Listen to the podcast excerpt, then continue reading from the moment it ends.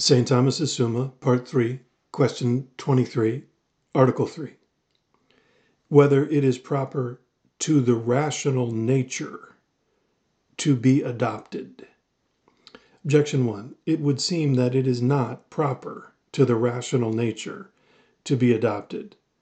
For God is not said to be the father of the rational creature save by adoption. But God is called the father even of the irrational creature, according to Job 38:28, who is father of the rain, or who begot the drops of dew.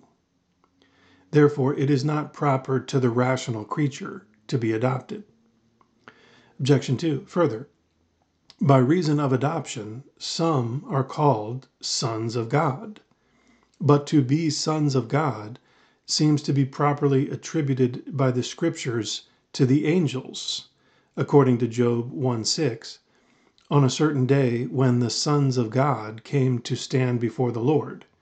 Therefore, it is not proper to the rational creature to be adopted.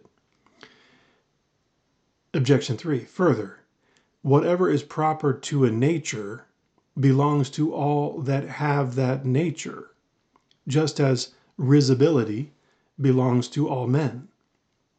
But to be adopted does not belong to every rational creature. Therefore, it is not proper to human nature. On the contrary, adopted sons are the heirs of God, as is stated in Romans 8:17. But such an inheritance belongs to none but the rational nature. Therefore, it is proper to the rational nature to be adopted. I answer that, as stated above, the sonship of adoption is a certain likeness of natural sonship. Now the Son of God proceeds naturally from the Father as the intellectual Word, in oneness of nature with the Father. To this Word, therefore, something may be likened in three ways. First, on the part of the form, but not on the part of its intelligibility. Thus, the form of a house already built is like the mental word of the builder in its specific form, but not in intelligibility, because the material form of a house is not intelligible as it was in the mind of the builder. In this way, every creature is like the eternal Word, since it was made through the Word. Secondly, the creature is likened to the Word not only as to its form, but also as to its intelligibility. Thus, the knowledge which is begotten in the disciple's mind is likened to the Word in the mind of the Master. In this way, the rational creature, even in its nature, is likened to the Word of God.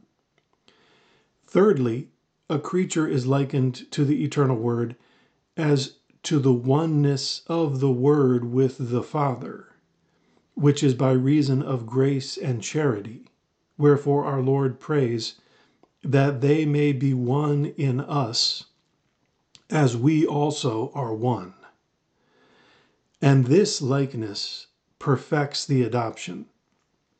For to those who are thus like him, the eternal inheritance is due. It is therefore clear that to be adopted belongs to the rational creature alone, not indeed to all, but only to those who have charity, which is poured forth in our hearts by the Holy Ghost, for which reason the Holy Ghost is called the Spirit of Adoption of Sons. Reply to Objection 1.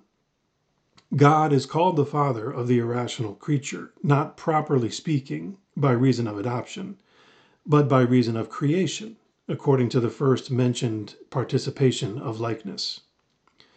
Reply to Objection 2. Angels are called sons of God by adoptive sonship, not that it belongs to them first, but because they were the first to receive the adoption of sons. Reply to Objection 3. Adoption is a property resulting not from nature, but from grace, of which the rational nature is capable.